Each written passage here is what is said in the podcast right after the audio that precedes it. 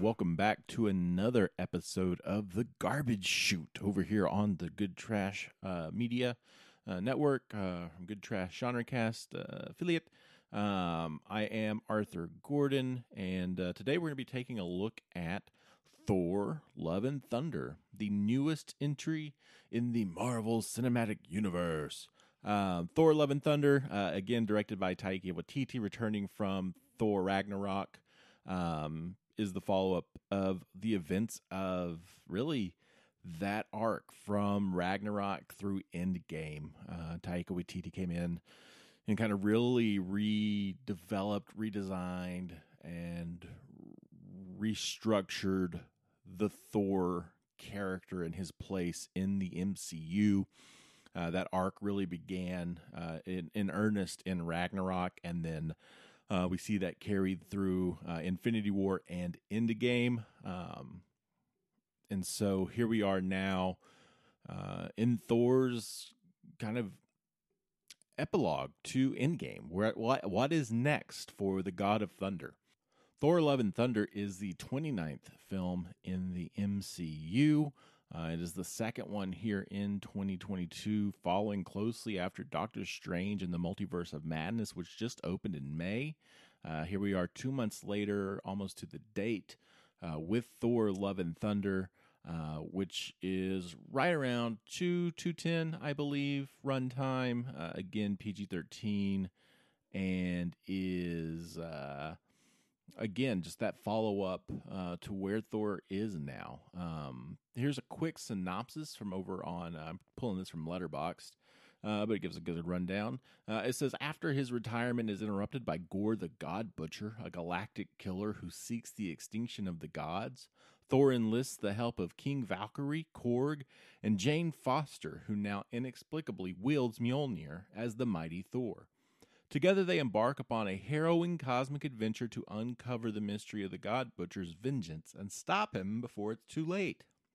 Now, uh, for this episode, I'm going to give you some just general uh, goods, bads, pros, cons uh, to this, uh, and then from there we may get into some spoiler stuff. But I'll give you a a big spoiler warning uh, before we get into that um, to really kind of delve into some plot points in detail. But just if you're looking for brief thoughts up top, uh, that's what I'm going to give you, and then you can jettison this uh, before I get into spoilers. Uh, but if you've already seen the movie, uh, we'll talk about that a little bit more in depth uh, a little later uh, in this little episode. So, again, uh, these garbage chutes, just a quick review of these new releases that we're seeing um, by any of us here at the Genre Cast, Good Trash Media, who can re- review them. So, here we go. I, I want to start, I think, with um, probably the big E on the eye chart here, and that is uh, humor. Taika Waititi uh, from New Zealand has a very specific brand of humor. Um, if you've seen Ragnarok, then you're very familiar. If not, uh, if you're familiar at all with Flight of the Conchords uh, or What We Do in the Shadows, you've you've got a kind of idea of his comedic sensibilities. They're a comedic sensibility that I really enjoy. Um, he worked very closely with uh, Jemaine Clement, and he's got that background there with the Flight of the Conchords as well as uh, What We Do in the Shadows, uh, Hunt for the Wilderpeople, uh, Shark versus Eagle, and other stories uh, that are very comedic in nature. And I, I, think his sense of humor is very fun. I, I enjoy that about him. I think he has a very fun energy as well when he's on screen. And so I do appreciate that about him. So I, I, will say up top, probably the big, and it could be a pro or a con depending on your mileage is going to vary because this again really doubles down on the comedy elements that are very prevalent in Thor Ragnarok. So if you are into that and that style of kind of irreverent comedy that's kind of taking the wind out of the sail of Thor's as big mythic egotistical hero, uh, then then you're going to get much more of that here. Uh, it, it is much more of uh, Taika Waititi essentially, uh, for lack of a better term, taking the piss on this character.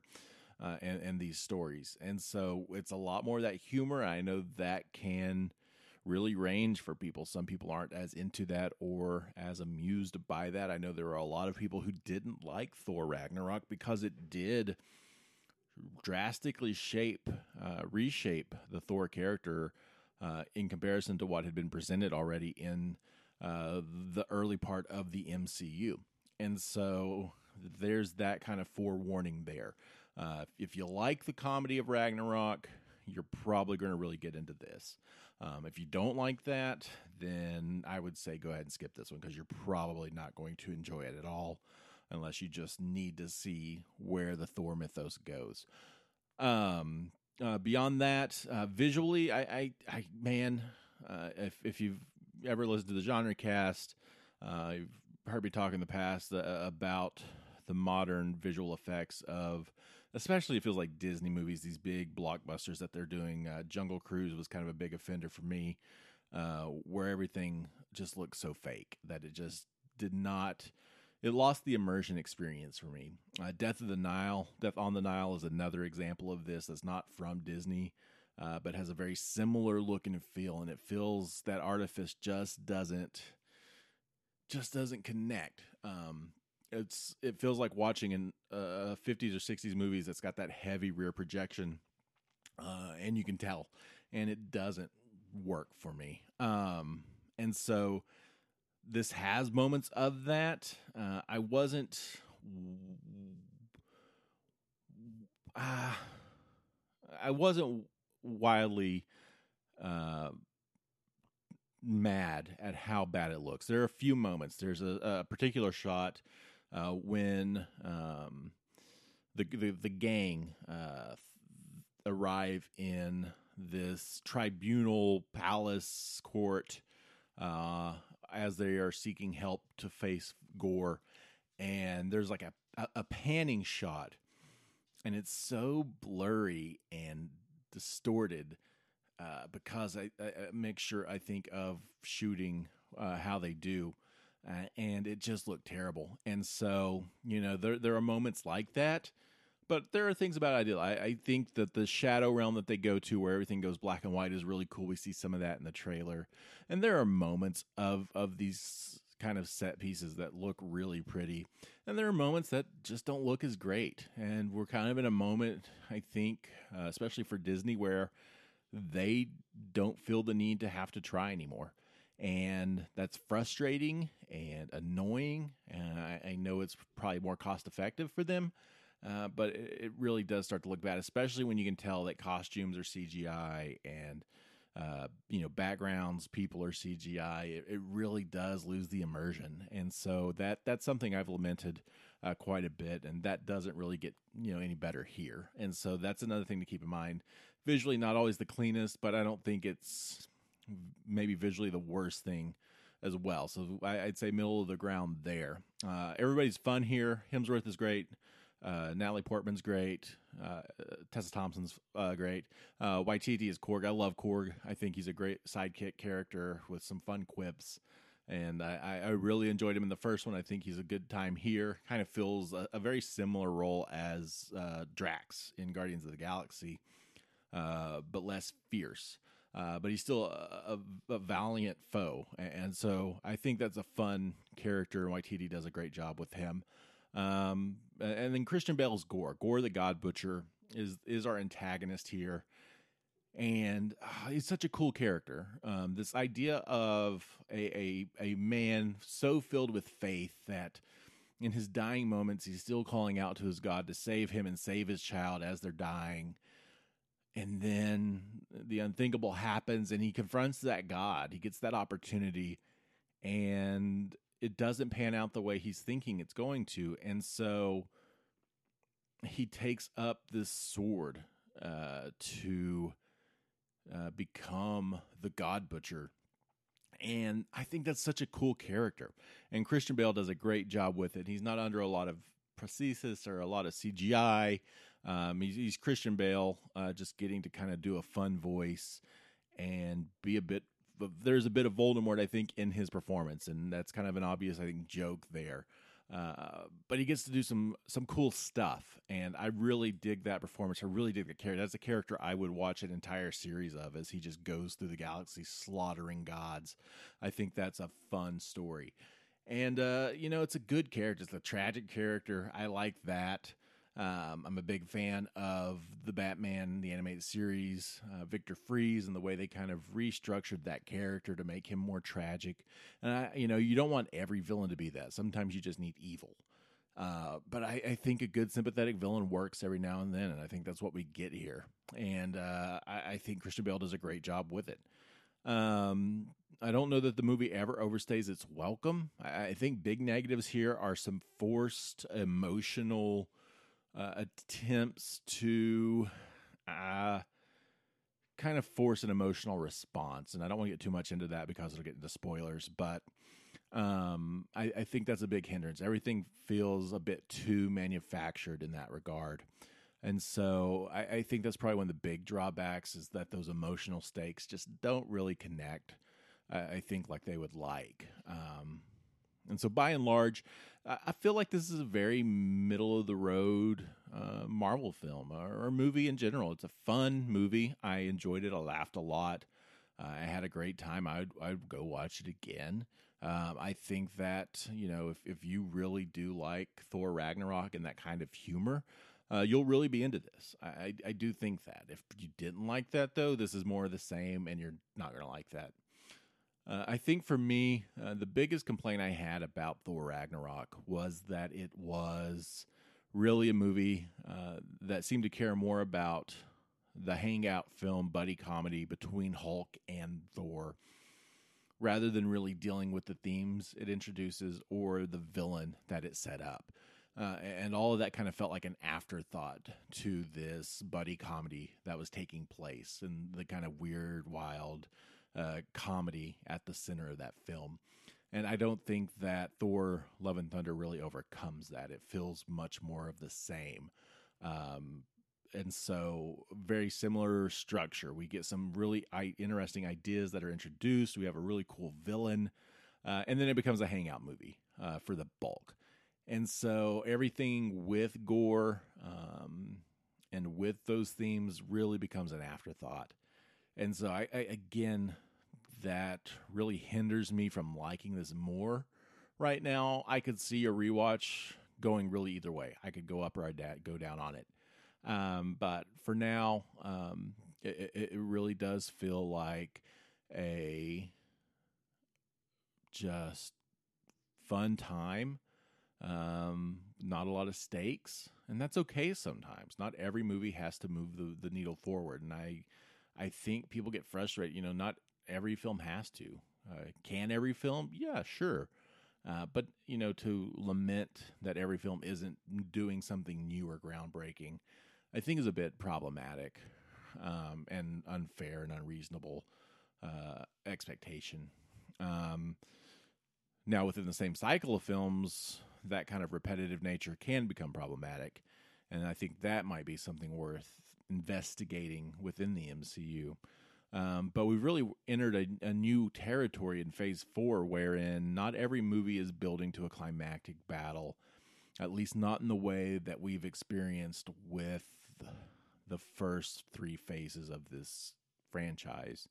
Um, it's really grown into something else because most of the entries in phase four have really served uh, to widen the mythos of the MCU, whether that's on uh, the Disney Plus TV shows or in the films themselves. It, really has served to introduce a broader array of characters to really introduce uh, the true depth and breadth of what this thing is that it is multiple universes, multiple timelines, variants.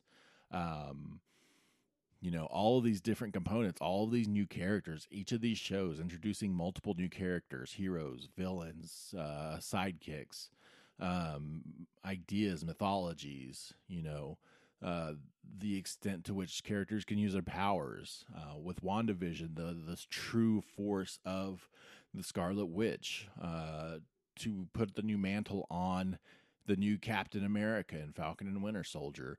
Um, the idea that uh, New Jersey, uh, Jersey City, has a protector in Kamala Khan, Kamala Khan, and so you know, Phase Four, so much of it has been laying the groundwork, and I think people are seeing frustrated that it's not clearly leading to something, even though those in the know kind of know that it is right? That that Kang is a force to be reckoned with, and that there seems to be some multiversal secret war storylines taking place, but not everything's pointing that direction yet.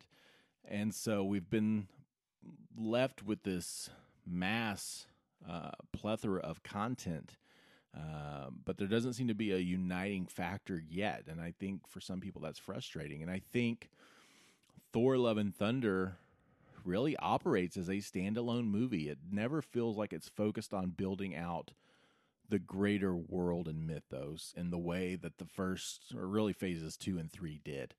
Um, it really kind of feels like a Thor movie that has a beginning and an end point. It, it carries up after Endgame because that's where Thor is, but it, it really does feel like another character off on their own world and their own adventures. And I mentioned this in a Letterboxd review, but not every comic title was part of a tie-in or crossover event.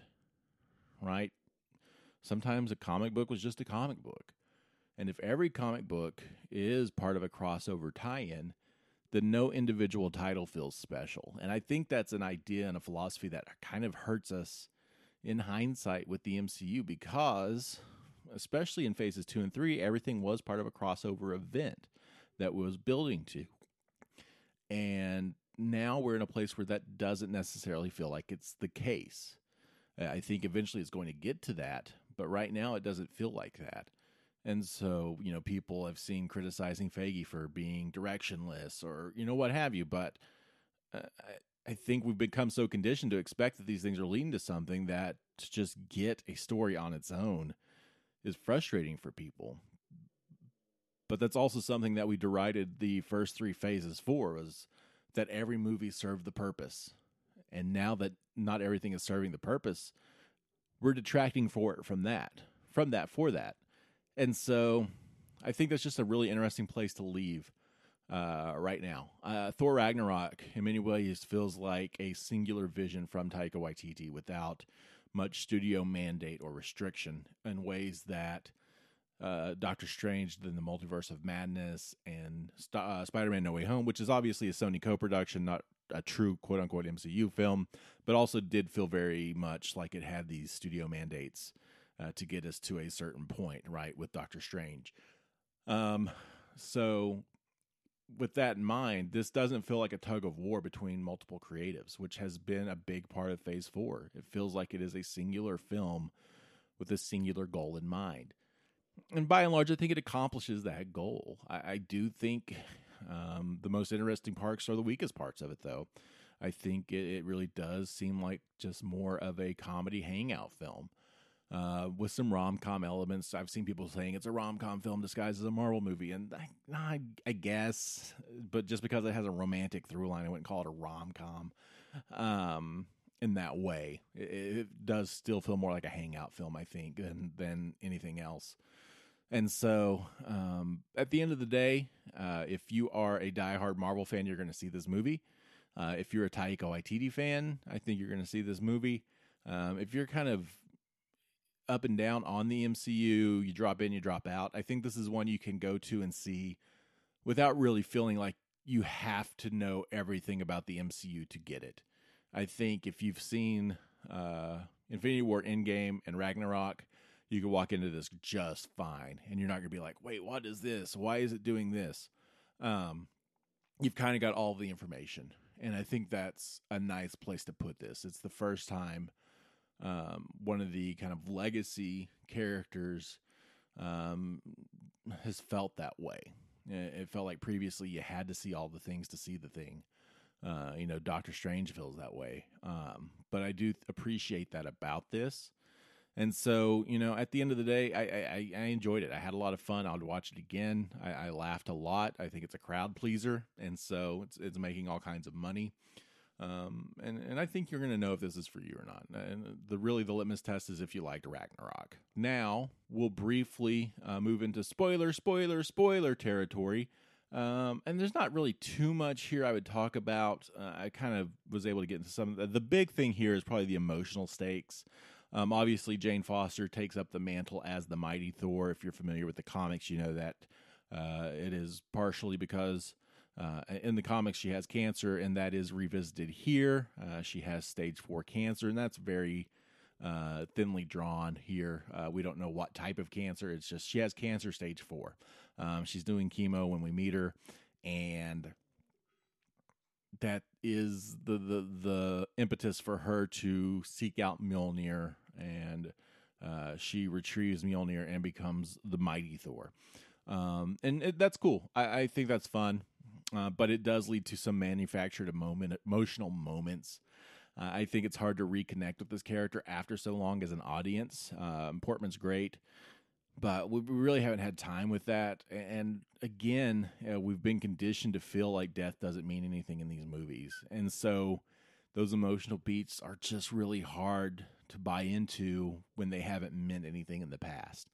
And we get a couple more of those as well uh, with both Korg and Valkyrie, where we get some kind of red herring death moments. Um, but neither of them really land because, again, they feel very emotionally manufactured. And so uh, that's one of the big things that detracts from this for me is that it does feel like those emotional stakes are just never present and they feel forced and tacked on and they don't work. And that's really kind of where it lands. Uh, I, I think Christian Bale as Gorr does more in his final moments on screen for the emotional resonance of this film than anything that happens in the kind of two hours previous to that. Um, the other big thing here are the two post credit stingers. Uh, at the very end of the credits, there are two scenes. There's one in the mid, one at the end. At the end credit scene, we, surprise, surprise, see Jane Foster arriving at Valhalla um, to let us know that she's not truly dead, dead, uh, and that she will probably be back. Uh, we also get to see Heimdall, which again confirms that he is not dead, dead. Um, he is quote unquote dead and in Valhalla, so he's in some sort of afterlife dimension, but you can easily get him out of there. Is kind of the idea, uh, and so we do get those two characters. And uh, the other one, though, is the mid credit sequence. So I alluded to them arriving at some sort of tribunal to seek help, and they're going to seek help from Zeus. And we kind of see this in the trailers, but if you've ignored that, uh, they do get to see Zeus. Uh, and Thor attacks Zeus and seemingly thinks to have killed him. Uh, but in the end, obviously, uh, Zeus is still alive. And he vows revenge on Thor and on humanity for making the gods a laughing stock. Again, a cool idea um, that the gods want to be taken seriously again. Uh, because the kind of theme there is that with superheroes, gods are no longer needed. Uh, and there's some fun stuff to play with there. Uh, I, I get concerned that it's just going to get dropped though. But with Zeus, we get the introduction of Hercules, uh, which is cool in itself. And kind of he got name dropped in the movie, so it's kind of wondering does he show up when he shows up. Uh, but he does show up in the post credit sequence and takes on the charge to get revenge on Thor. And Hercules looks great, and he is played by none other than Brett Goldstein of Ted Lasso fame, who plays Roy Kent. Uh, if you have not seen Ted Lasso, uh, that is a great show, and Brett Goldstein is just a, a, a genuine, uh, incredible performer on there. Uh, Roy Kent is probably top three characters for me on that show uh, if not the best character on that show. I think Roy Kent is incredible. Brett Goldstein, I think, will be incredible as um, Hercules. And I think comedically, he can fit into this world because he has that background, both as a comedian and a comedy writer, but as a performer in a comedy. And so I'm very excited about that. I shrieked when I saw him appear on screen. Uh, I wanted to get a he's here, he's there, he's everywhere. Roy Kent chant going in the theater, but it didn't happen. I I didn't really try, but I wanted to. Um, but yeah, I was super stoked for that. So I almost went all out five stars just because of that sequence. Um, but that's kind of a separate thing. So yeah, I, I'm very excited about the the next entry in this franchise, and that's the thing about these movies. Every time I think I'm out, they pull me back in. Anyway, uh, here we are. That's really about all I wanted to wrap up in spoilers. Not a lot to spoil in this one. A lot's in the trailers. Uh, again, I think that's due to the kind of simplistic standalone nature of this movie. Um, it, it, really is that big idea of, of Jane Foster and her death uh, in in the post credit or in the finale of this movie. Um, I do love that there's an intimate third act. I, I'm so tired of the big, gratuitous third act battle sequence. And so to get kind of a one on one, two on one fight here, uh, which we see kind of uh, paralleling from Multiverse of Madness, which also ended in a very intimate way, I really appreciate that. I, I, still think it's too much CGI, uh, but I, I like the idea that it's not this city destroying, world collapsing battle. It, it is a one location fight to the death. And I think uh, that's neat. Um, and I've really appreciated that about the last couple of Marvel films. So there you have it. Uh, those are my thoughts on Thor: Love and Thunder. Uh, there is one other thing, I guess, that kind of ends this, where the title itself, Love and Thunder, uh, is reflective of a new character who shows up at the end of this. Uh, but I'll let you figure that one out on your own. Uh, if you go see this one, if not, I'm sure multiple videos on YouTube or podcasts uh, can also help answer that for you as well. Anyway, I've been Arthur Gordon. This is the Garbage Chute on Good Trash Media, and I'll catch you next time.